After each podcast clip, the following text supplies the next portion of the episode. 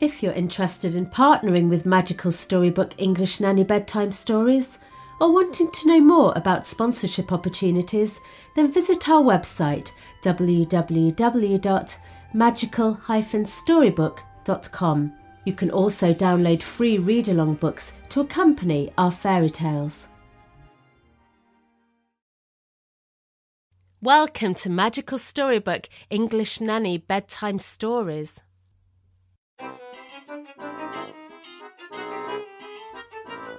The Martha and Chris Great Night Adventure. The Magic Oak Tree.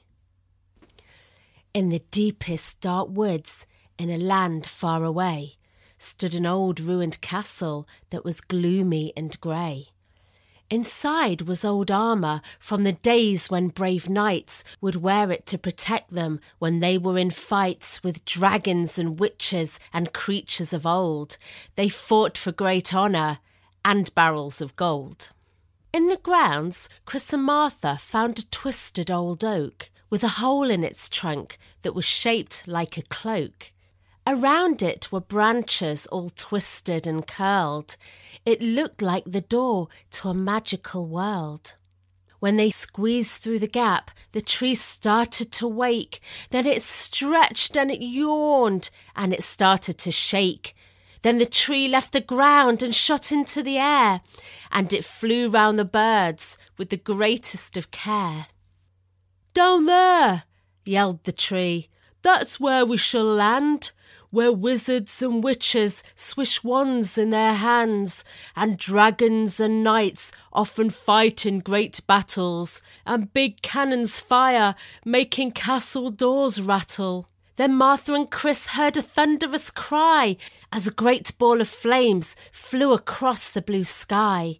With a green thrashing tail and two long flapping wings, a dragon flew past, blowing flaming smoke rings. When the magic oak landed, Chris and Martha stepped out. They thanked the tree kindly and then looked about. Nearby was a tunnel leading deep underground. Should we go down it? Martha asked with a frown. The strange statues.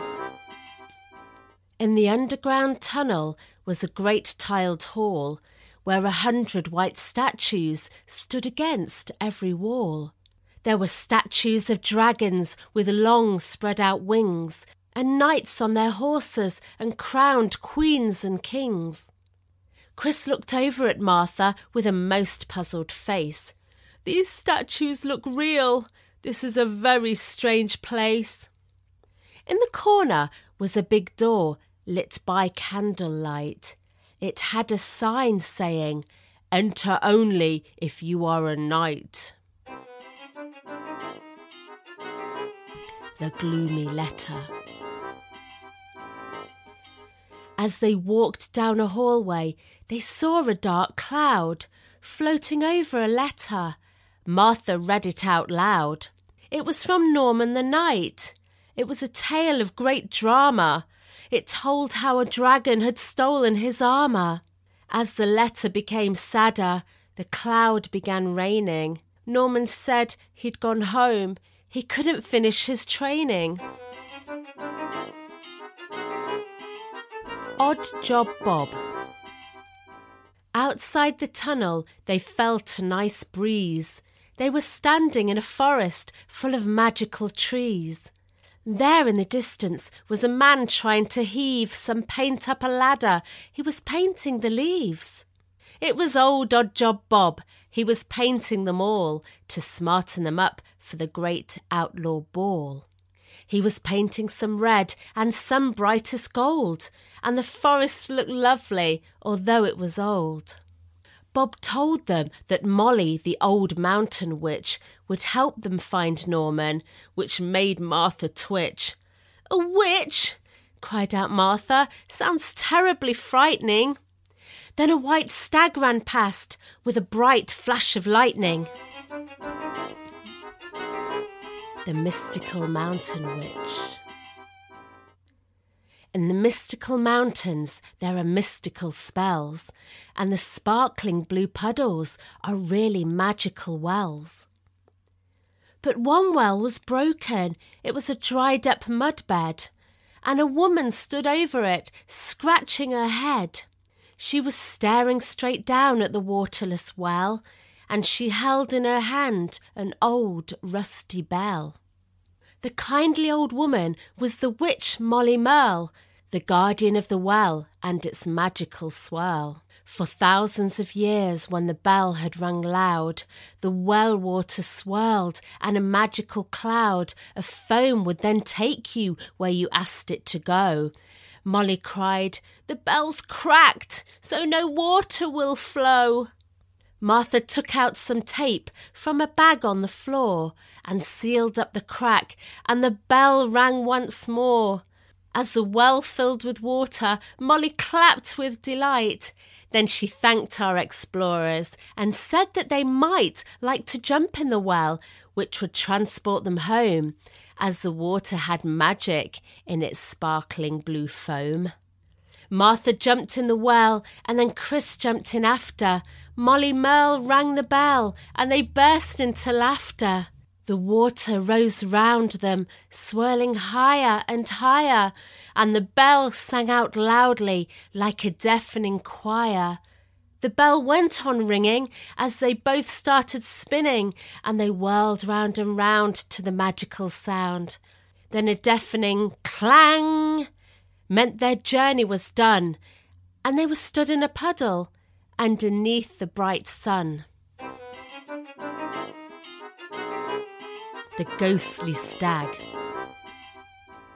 They ran through the woods where the magical things have horns on their head or sometimes have wings. This is the land where the ghostly stag roams and where knights leave them apples outside of their homes. If you see glowing antlers, you'll know one is near but legend will tell you there's nothing to fear. Look, whispered Chris, trying not to be loud, as she spotted a knight sitting under a cloud. It was Norman the knight. He was down in the dumps. They ran fast towards him and made Norman jump. The knight cheered up quickly when he saw that they'd found the magical letter he'd left on the ground. I've been invited to Robin Hood's Great Outlaw Ball, but without my smart armour, I'm not allowed in the hall. Will you help fight the dragon in a land far away and take back my armour that he stole yesterday? He halted mid sentence and yelled, Look, it's here! And there, right before them, the ghost stag appeared. Norman gave it an apple and its tail gave a swish. Then the stag bowed and said, I will grant you one wish. Robin Hood. The stag ran so fast through the deepest dark woods, and running behind just as fast as they could were Martha and Chris and their friend Norman Knight. As they raced through the trees, Martha laughed with delight. With a twang and a whoosh, an arrow flew past. It was fired from a bow and it was travelling fast. They heard it go boing as it hit a large tree, and dangling from it was a rusty old key. The stag said goodbye and he wished them good luck before bounding away with a kick and a buck. Then out from a tree came a man dressed in green with the funniest clothes that they ever had seen.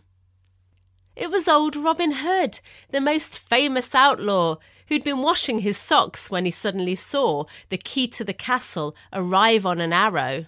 Now he could sneak in and steal their supply of marshmallows. At the land of the dragons.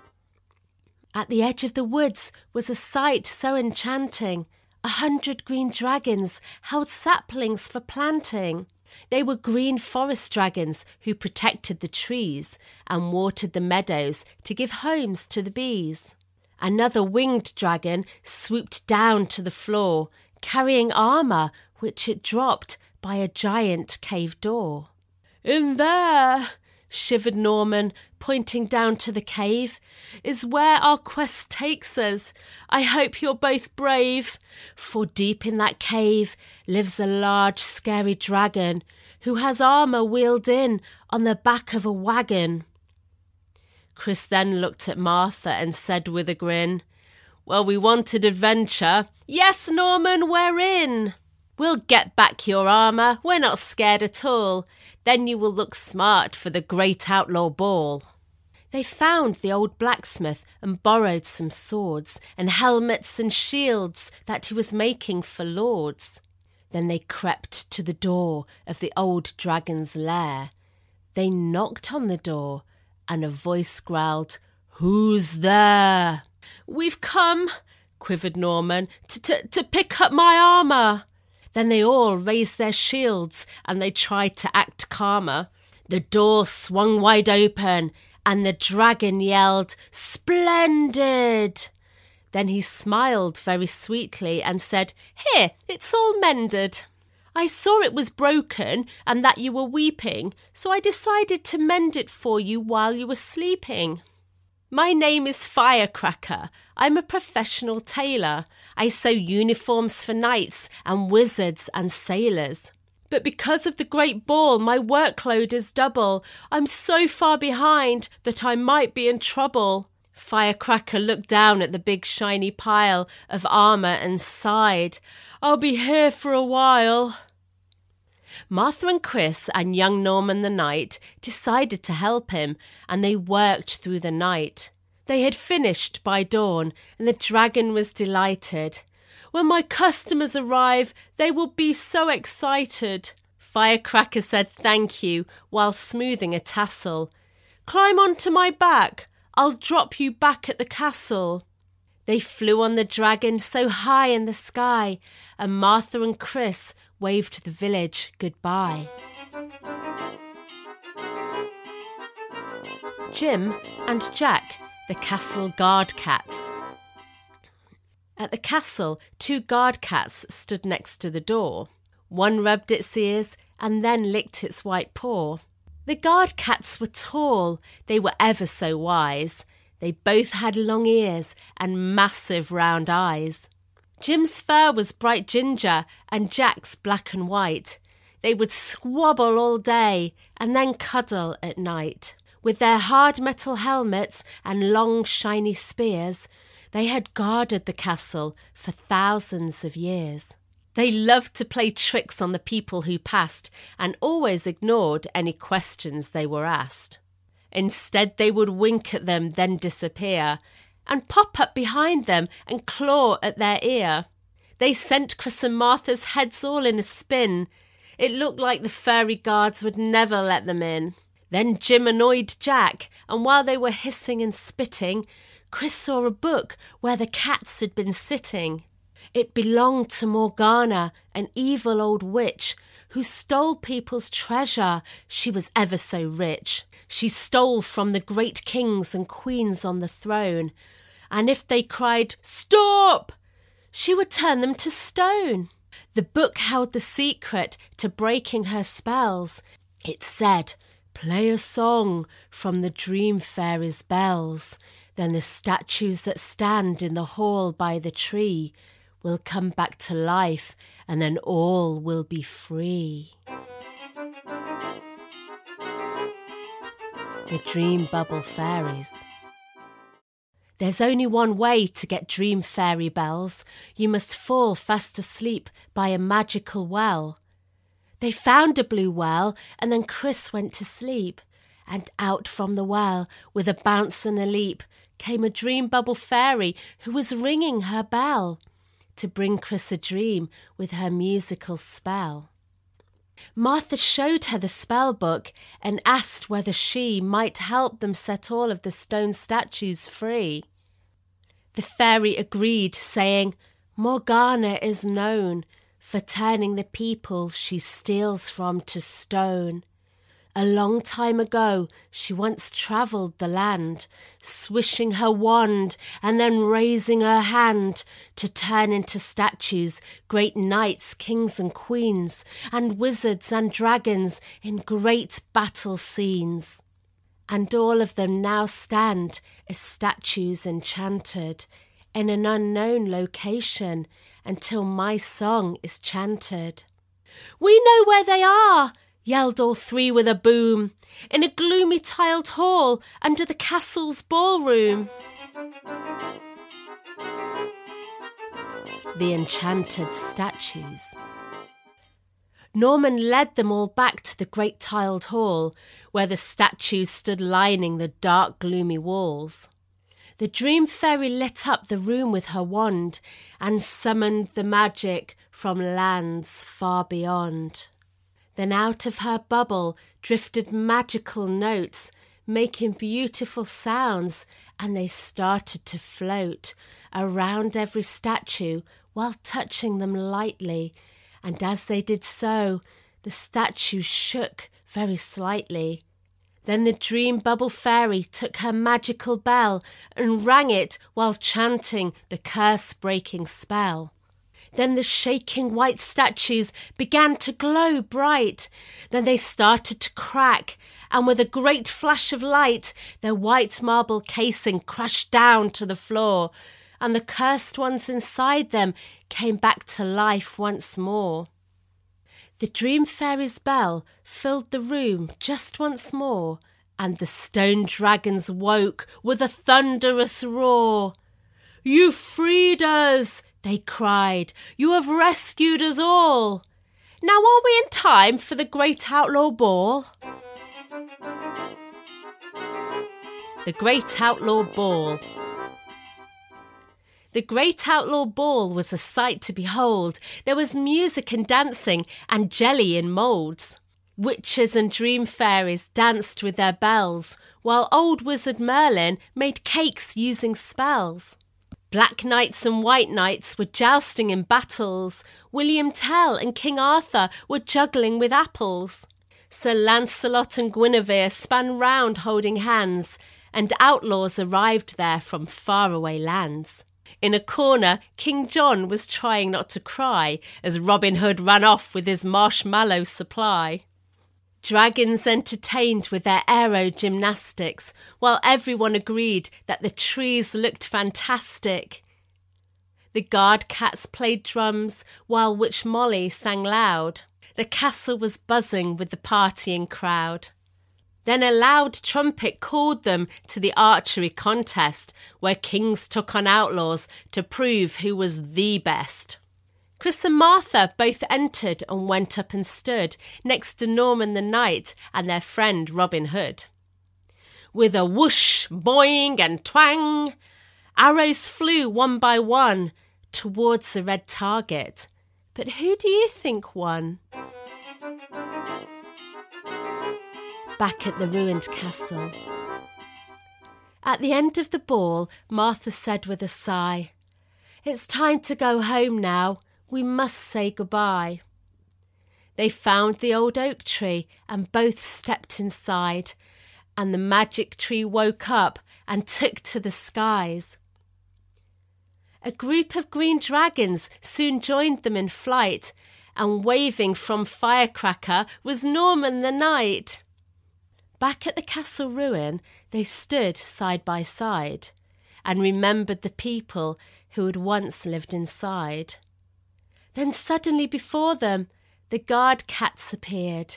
They bowed and said, Thank you, and then disappeared.